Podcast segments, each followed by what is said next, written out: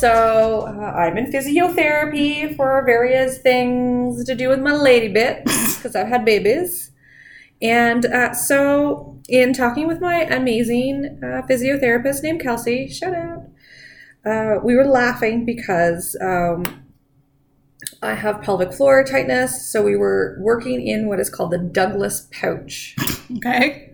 So, then this brought me to Only a male doctor would want a lady bit named for himself. nine female body parts named after men. God damn it. Fucking So- patriarchy. Because, you know, every man wants to be in every woman. So, which is a joke she made.